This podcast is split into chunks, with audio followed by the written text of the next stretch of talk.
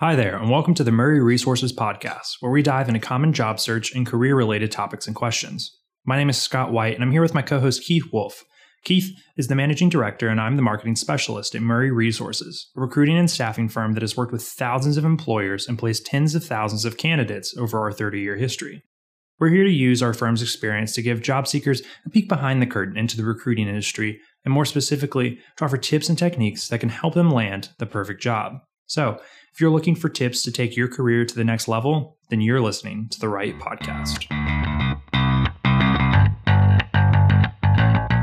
Have you ever struggled with knowing when or how to start your job search? And how exactly recruiting and staffing agencies work to help you land that dream job? Well, that's exactly what we're going to help you with on this week's show, where you'll learn what steps you need to take to succeed in your job hunt and the part that recruiting agencies play in the process. All right, so Keith, what exactly is the role that recruiting and staffing agencies play in helping candidates land their dream job?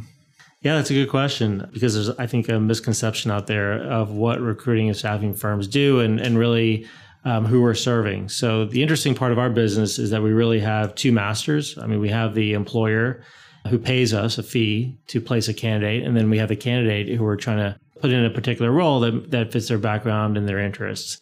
A lot of candidates, job seekers will come to us and you know they'll be looking for something very specific or maybe they're in a very difficult part of their career they're not happy where they are and they'll come to us and essentially ask us to find them a job and as much as we want to do that that can be part of the frustrating part of our business is that you know, we can't help every job seeker who comes to us. And just to give you an idea, we may have 80 to 100 openings at any given time, but we maybe may have a thousand to 2000 applicants for any given role. And so just mathematically, we can't place all those people. So that's frustrating for us because a lot of those folks are, are very talented and, and very good at what they do. We just don't have a particular opening that fits their background.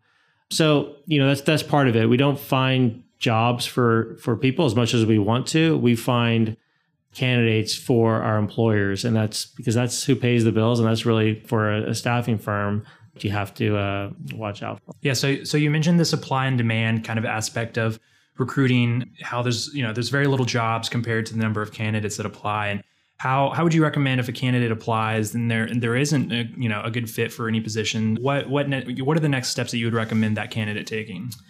Yeah. So what we recommend is there's not always going to be that perfect fit for the candidate at that time. But the best thing to do is really to to start a relationship with a recruiter or a recruiting firm. What I recommend is starting with a firm or a recruiter who really specializes in your area of expertise. So if you're a marketing person, for example, you want to find recruiters who specialize in marketing or at least do a lot of marketing jobs. And these days, it's really easy to find that. So you go to a uh, staffing firm's website, you look at the kind of jobs that they have listed. You can go to LinkedIn and find it that way. And that's usually a good place to start. And if they don't have a job at that moment that is really a good fit for you, then at least you can start a relationship then. Um, let them know what's going on in your career. Help them out. They're, you know, they're people too. They they have a job to do, and so if you're not the perfect person for that particular role, maybe you can recommend one of your friends or somebody else that you know. The more that you can do for someone else, you know, and, and help them in their career, then you know it'll come back at you when that that opportunity does arise that fits your background. Yeah, yeah. I mean, I think you brought up, you know, a really important part of just finding a job, especially, you know, finding that dream job is, you know, it's, it's networking, it's getting out there. It's, you know, whether that's meeting people in person at different events or that's connecting with people on LinkedIn or sending emails to people that you, you know, may have some friends in common. So could you speak on that? Kind of what, what are some of the strategies when starting a job search? What are some of the strategies that, you know, job seekers can, can implement to help, you know, speed up the job search process? Yeah, I mean, it's really tough to start a job search when you are desperately in need of a job, right? Because it's it's basically yeah. like starting a marathon and you're just from square one without any training, right? So, you know, what I would suggest is you're always in the job market, except for you, Scott, but um, everybody else should always, you know, be considering okay, if I were to make a move, I can't just start building a network when I'm unemployed you always have to have a network. You always have to, you can't just reach out to people and say, hey, you know, I haven't spoken to you in a couple years, but is there a job that you'd recommend for me? Yeah. So it's always important to keep that network going, keep in touch with ex coworkers, your old boss, people that, you know, you know that could speak on your behalf, could be a reference for you. So that's the first thing is I wouldn't just start off the networking, you know, once I was unemployed. But you know, there's just so many different ways to network these days. There's you know the offline networking and going to events. I personally haven't heard a whole lot of success stories from people who go to employment specific events because typically the hmm. folks that are at those sort of events are people who are unemployed like you. and so there's only maybe a couple people at those events who might have a job. And so when you have 100 people roaming around with their resumes in hand, there's no one really to help each other. So I think a better idea is to go to sort of industry events that aren't necessarily about networking or about finding a job. It's more about just getting to know people who have common interests in your industry. And that's a great way to start uh, offline.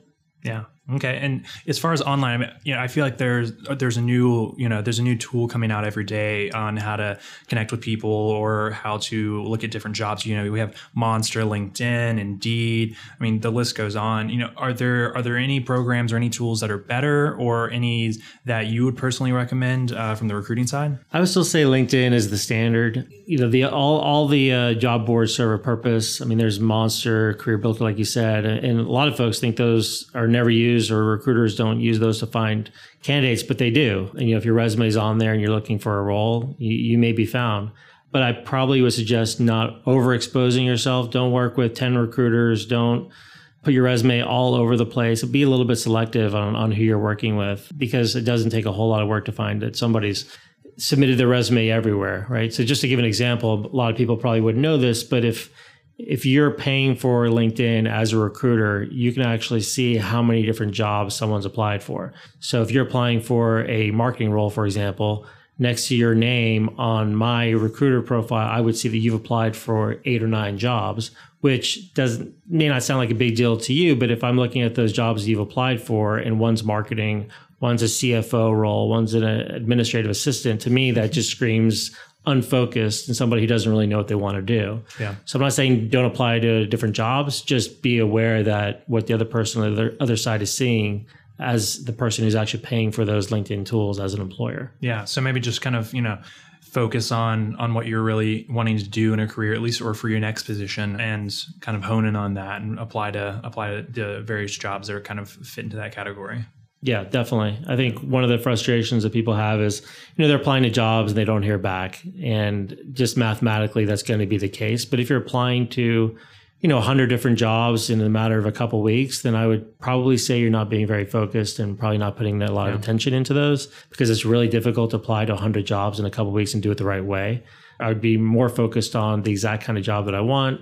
Find the find the hiring manager's name that you're reaching out to, write a cover letter uh, we can kind of get into best practices there, but just to be more focused on where you're applying and, and give more attention to specific applications.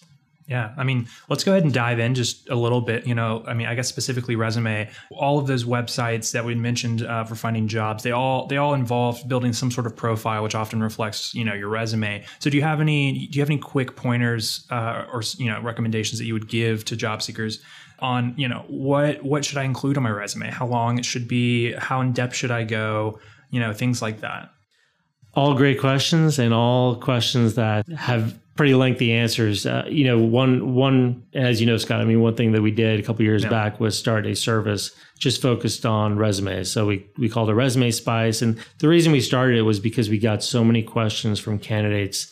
And as I kind of referenced earlier, there are only so many candidates who you can help find a job as a recruiter but uh, most of them need some sort of help in the job search process and it really starts with the resume. And so one of the things that we would see is a great candidate who they hadn't put a resume together in five years because they hadn't need to hadn't needed to. Mm-hmm. they come to us with a, an outdated resume that you know they haven't really focused on in, in several years and they're not experts at writing a resume nor should they be so, um, you know, we'd look at that and say, you know, that doesn't really do justice to your background. And if we submit it as is to an employer, we don't think you're, you're really going to represent yourself very well. And that would happen over and over. And eventually got to the point that we were, we just thought, you know what, we're going to start a service like this because we didn't feel like there was anything out there. Yeah. That was really somewhere that we could trust sending our candidates to. So we we started a separate service called Resume Spice that does that, and we've got five or six different consultants working on resumes full time at any given time, and they're career consultants. And they they give advice, but then they also, you know, using the input of their, their clients, they write the uh, the resumes for our clients based on their, you know their history and background. So just to go, you know, into one of the questions about about length and how long a resume should be. I mean, there's just a lot of a lot of different opinions, but the fact that we work with so many employers and we know what they're looking for, you know, what we found is if you're entry level to a year or two out of school, a good rule of thumb is to keep it to a page. If you are two to five years, maybe even two to 10 years, we're looking at a page and a half. As you approach 10 years, we're looking probably at two to maybe three pages. There's very rarely a reason to go beyond three pages. Yeah. Um, and then you start to get into CV territory, which is different than a, a resume. And we can kind of get into that. But a resume, you're looking between one and three pages typically um, depending on how much experience somebody has. Yeah. I mean i think i think all of this is you know a great segue into our next episode's topic which is going to be kind of focused on career coaching interview techniques you know more in depth uh, on the difference between a resume and a cv and you know what kind of information should actually go on that. So i appreciate you know you helping us out with uh, all the questions. Thank you You've reached the end of another episode of the Murray Resources Podcast. To learn more about us, visit our website or check us out on LinkedIn, Facebook, Twitter, and Instagram. Also, don't forget to email us with your questions that you want to be answered during the show at podcast at murrayresources.com. Thank you for listening to this week's episode, and we'll see you